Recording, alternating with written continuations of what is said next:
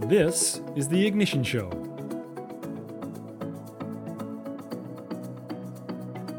Well, hello everyone. Welcome to or welcome back to our podcast. My name is Chris Jansen, host of The Ignition Show, and our aim is to bring you a regular dose of ideas, insights, and inspiration you can actually use in the pursuit of your full potential and ignite the flame within you to live your best and full life. In addition to bringing you in depth conversations with amazing guests, every other week I'm going to sit down in front of the microphone and share with you some of the most important lessons and nuggets of wisdom I've encountered from training more than 10,000 people over the last decade, and also from the thousands of hours of intimate one on one conversations I've had with my coaching clients. So grab a pen or simply sit back and take in today's message. Let it sink in and ask yourself how does this show up in my life? How can I apply the points that resonate with me to my life today? And what would happen if I did? All right, let's go. Let's dive in. Let's move over to the coach's corner. It's been said that if you want an average life, copy the masses. If you want an extraordinary life, zig when others zag, or take the road less traveled. And I'm reminded of that especially this week as the world unites in self imposed isolation, with the COVID 19 virus or the coronavirus sweeping the planet. While, of course, it is a serious topic and there are serious risks to our health and our economy and our way of life, it's also an occasion to remember the law of opposites. There's actually two versions I've heard over the years of the law of opposites. One would say, do the opposite of the masses, and you usually end up okay. You know, there's a lot of data that would back that up.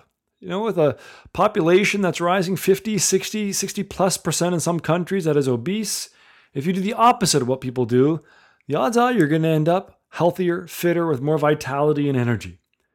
Financially, 80% of baby boomers today in America are, in, are have debt. 80% of Gen Xers and 82% of millennials are carrying debt. So, if you do the opposite of what the masses are doing, likely you'll be more debt free. Now, that isn't always the case, but it's a good rule of thumb, of course. The second definition of the law of opposites is that there's two sides to any event. What's bad for one is good for another. For example, if there's a fender bender or a car breaks down, it's bad for the car owner, but it helps mechanics get work and create a living. If an employee leaves a company, someone gets a new job and fills that position or gets promoted into that position. When schools close due to the virus, kids and parents get creative on how to fill the day with games and new activities. Or at least that's the theory.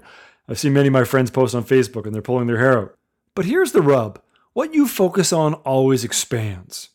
The more angst and annoyance you bring to a situation, the more you're going to feel that. Just like the more creativity and resourcefulness you bring to an experience, that will expand your opportunities for new ideas and new, new solutions and new ways forward. So, knowing that there's always some good in any bad situation, the law of opposites challenges you to constantly ask yourself three questions. Number one, what does the majority typically do in this situation? What are the masses doing in this situation? Number two, what results do these people normally get in this situation when they do what the masses are doing? And number three, what good could come from this? Where is the good in this? Where is the opportunity? So while the world is wrapped up in the uncertainty and the daily shifts and in dealing with the coronavirus, I came across an interesting bit of research that shed the light on just the truth that where our focus goes, our energy flows. I came across a research done by a, a company where they were interviewing dozens of CEOs just this past week to unpack their psychology, their plans, and their current experiences.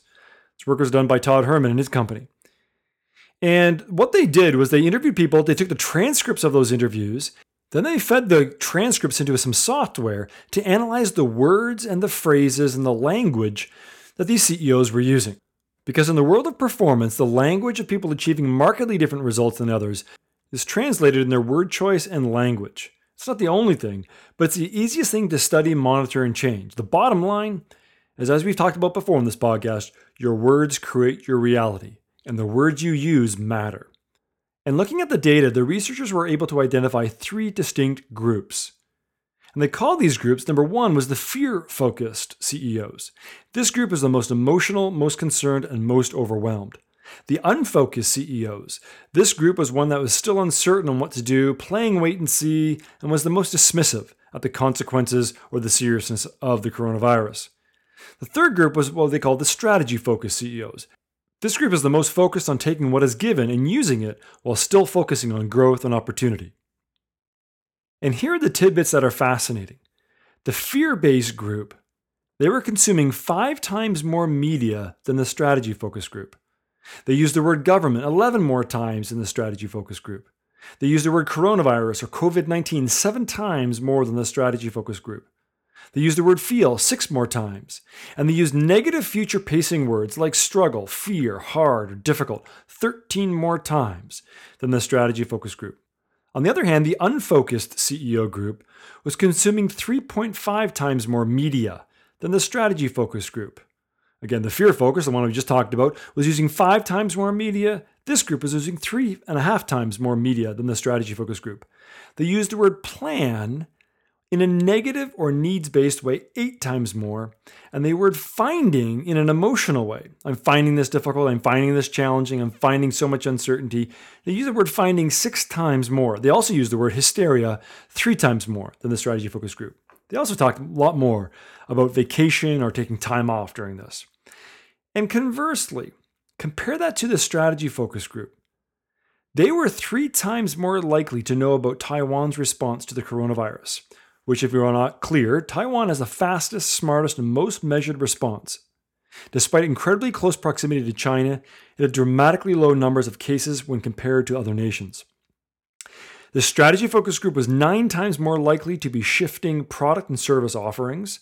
They were four times more likely to already have made changes to their teams, and they used the words action or opportunity six times more than the other groups. And lastly, they used positive future pacing words 13 more times than the other groups. They also leaned into their peer network of other CEOs about plans for growth, sustainability, and opportunities. So, the summary of this research was very interesting.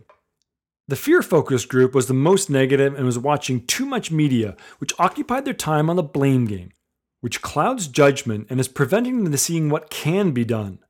The unfocused group had a bit of a head in the sand thinking. It could have easily been classified as part of the fear based group, but they demonstrated some slightly different traits, mostly in the way they talked about finding a plan or getting a plan more than the fear focused group. But the strategy focused group leaned way more on healthy networks and focused on solutions more, were overall more positive, and felt more secure than others. Some of this was because they didn't consume a lot of fear or negativity. So, how does this apply to you? Well, if you reflect on what you've been doing and what you've been thinking and what you've been consuming over the last week or so, which of these three groups would you put yourself in? Are you consuming too much media and occupying too much time on the problems and the fear? Are you unfocused, waiting to see, letting other people take the lead, delaying decisions? Or simply telling yourself that there isn't much choice? Everything is thrown upside down and there's no way to control the chaos. Or are you in the strategy focus group? Are you being proactive and seeing the opportunity in this? In every bad, there's a good. So, what is the good here? What is the opportunity? In any time of crisis and challenge, it is your job to find the opportunity, and it is your job to see the good in this problem. Personally, I've been inspired by people posting on social media how they are offering to run errands and do jobs for the elderly or those not well.